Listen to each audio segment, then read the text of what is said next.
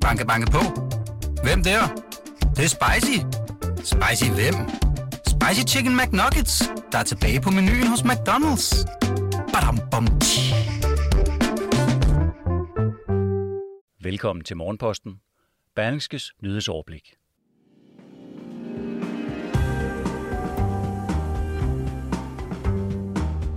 Opførelsen af mure er en del af løsningen, siger udlændinge- og integrationsminister Mathias Tesfaye med udsigten til en ny flygtningestrøm. Danmark står over for akut mangel på faglært arbejdskraft. Det konstaterer regeringen på baggrund af en prognose fra Arbejderbevægelsens Erhvervsråd, der når frem til en mangel på mindst 100.000 faglærte arbejdere i 2030. Men den prognose holder ikke, vurderer flere eksperter. Og så vil Finanstilsynet ansætte en stor gruppe af klimavagthunde. Morgenposten er klar med det første nyhedsoverblik i september. Mit navn er Mette Melgaard. Evakueringen fra Afghanistan har været en ekstraordinær succes. Det sagde USA's præsident Joe Biden, da han sent tirsdag aften dansk tid talte til nationen. Mindre end et døgn efter, at den sidste soldat forlod Kabuls lufthavn. Succes på trods af, at 13 amerikanske soldater og mindst 170 civile afghanere mistede livet under et blodigt selvmordsangreb mod lufthavnen. Der var tale om den største evakueringsindsats nogensinde, sagde præsidenten. Intet land har nogensinde gjort noget sådan i hele historien.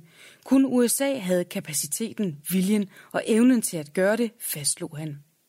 Ifølge Biden havde USA to valg i Afghanistan. At forlade landet eller at sende tusindvis af flere soldater ind og optrappe krigen. Og præsidenten mindede om, at han gik til valg på at afslutte den 20 år lange krig. Joe Biden vurderer, at der fortsat er mellem 100 og 200 amerikanere i Afghanistan, som USA vil gøre alt for at få ud, hvis de ønsker det. Det var en fejl, da omverdenen kritiserede Ungarn og landets nationalistiske leder Viktor Orbán for i 2015 at opføre et 4 meter højt hegn mod grænsen til Serbien for at holde flygtninge ude. Sådan lyder meldingen nu fra udlændinge- og integrationsminister Mathias Tesfaye ifølge TV2. Netop på baggrund af situationen i Afghanistan understreger ministeren, at flygtningesituationen i Europa ikke må blive den samme som i 2015. Og Tesfaye kalder mure en del af løsningen, og kritikken af Ungarn i 2015 for fejlagtig. Siden muren i Ungarn har Tyrkiet opført en betonmur mod grænsen til Syrien, og så sent som i sidste uge kunne Grækenland meddele, at landet har bygget en 40 km lang stålmur med pigtråd, soldater og overvågningskameraer ved grænsen til Tyrkiet.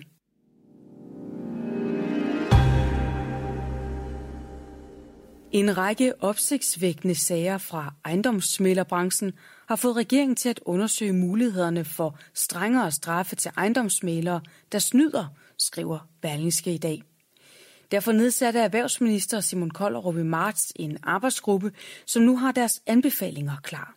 Og blandt dem er muligheden for at indføre bøde eller fængselsstraf, hvis en ejendomsmæler ikke overholder de sanktioner, vedkommende er blevet tildelt.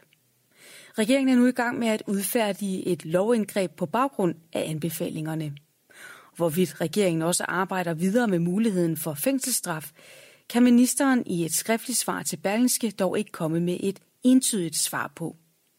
Lovforslaget forventes at blive fremsat til næste år, oplyser Erhvervsministeriet til avisen. Der kommer til at mangle mindst 100.000 faglærte arbejdere i 2030. Det udsagn gentog flere af regeringens ministre på sidste uges store konference i Fredericia. Og det var den udfordring, der især stod tilbage, da dagen var omme, sagde statsminister Mette Frederiksen. Men prognoserne om de 100.000 faglærte holder ikke vand, lyder det fra fagfolk. Det er oplægget til dagens lydartikel fra Berlingske, som du nu får et uddrag fra.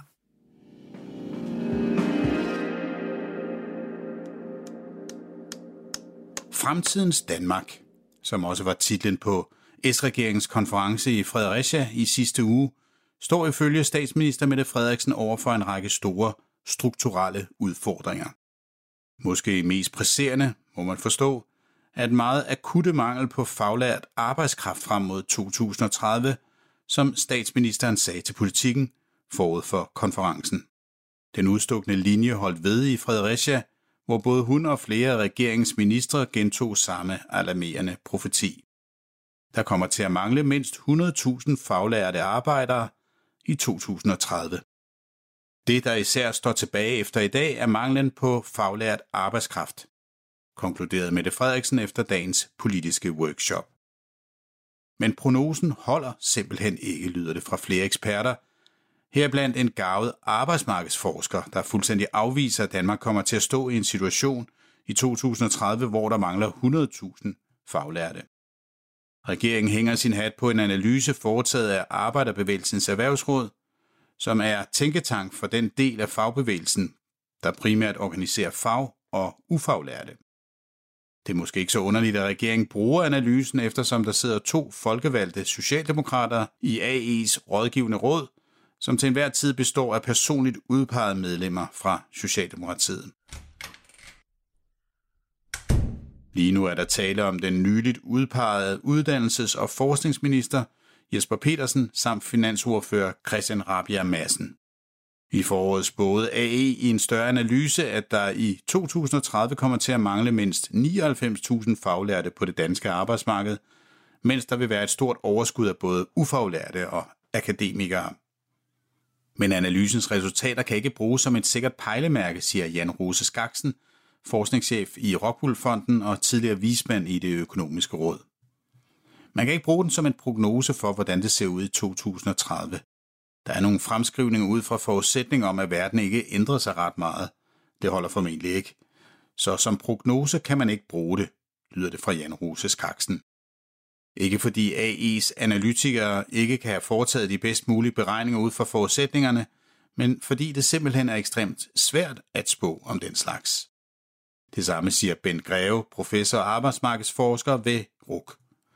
Grundlæggende er uenig i, at man så præcis kan sige, hvordan arbejdsmarkedet ser ud om 8-9 år, konstaterer Ben Greve. Chefanalytiker i Arbejderbevægelsens Erhvervsråd, Emilie Agner Dam, mener ikke, der er noget i vejen for, at man i regeringen bruger analysen som en politisk løftestang. Der er altid usikkerhed ved prognoser, men jeg synes, at analysen kan bruges til at sige, at der kommer til at mangle mange faglærte, og at man kan bruge beregningerne politisk, siger chefanalytikeren blandt andet. Emil Bo Rask er journalisten bag dagens lydartikel, som du både kan læse og lytte til i sin fulde længde på Berlingskes hjemmeside. Jeg oplever, at mange i Danmark og i andre lande er begyndt at opfatte epidemien som overstået. Sådan er virkeligheden desværre ikke. Sådan beskriver professor i immunologi og biologi på Oxford University, Astrid Iversen, den aktuelle opfattelse af coronaepidemien. Det vil desværre være mærkeligt, hvis der ikke dukker en ny og bekymrende variant op i løbet af de kommende måneder, siger hun til Berlingske.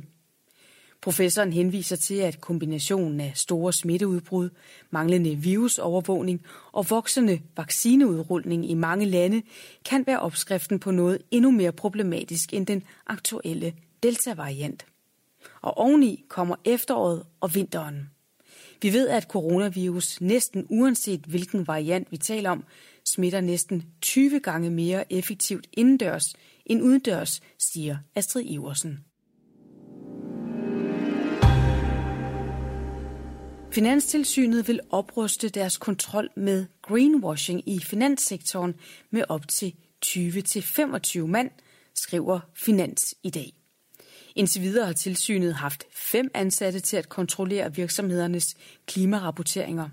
Men Finanstilsynets direktør Jesper Berg vurderer, at man med indførelsen af nye EU-regler skal bruge mellem 20 og 30 mand. Politikerne i EU har jo valgt, at en meget stor del af den grønne omstilling skal drives ved, at du og jeg og en masse andre investerer grønt gennem vores pensioner og andre investeringsprodukter. Når det er den vej, politikerne vil, så må man også sætte systemet op til at håndtere det, siger Jesper Berg til Finans. Og til sammenligning sidder der omkring 20 mand i Finanstilsynets hvidvaskafdeling.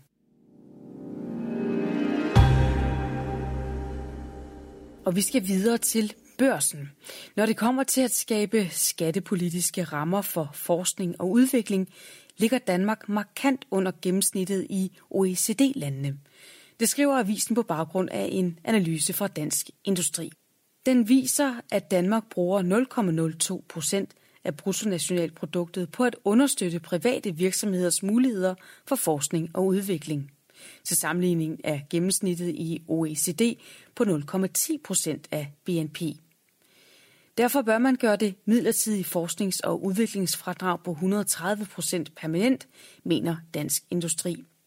Regeringen mener også, at det midlertidige fradrag er en god idé, men at det kræver finansiering.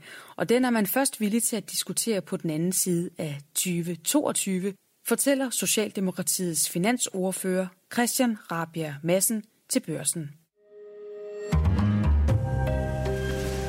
I aften er der igen landsholdsfodbold i parken, når Danmark spiller den første landskamp siden EM-semifinalen mod England i juli.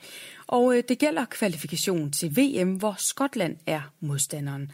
Kampen fløjtes i gang 2045. Således morgenposten den 1. september. I morgen er det Henriette Kirkegaard, der står for Berlingskes tidlige nyhedsoverblik. Og i eftermiddag er Pilestræde også klar med en ny podcast. Mange tak, fordi du lyttede med. Jeg vil ønske dig en rigtig god dag.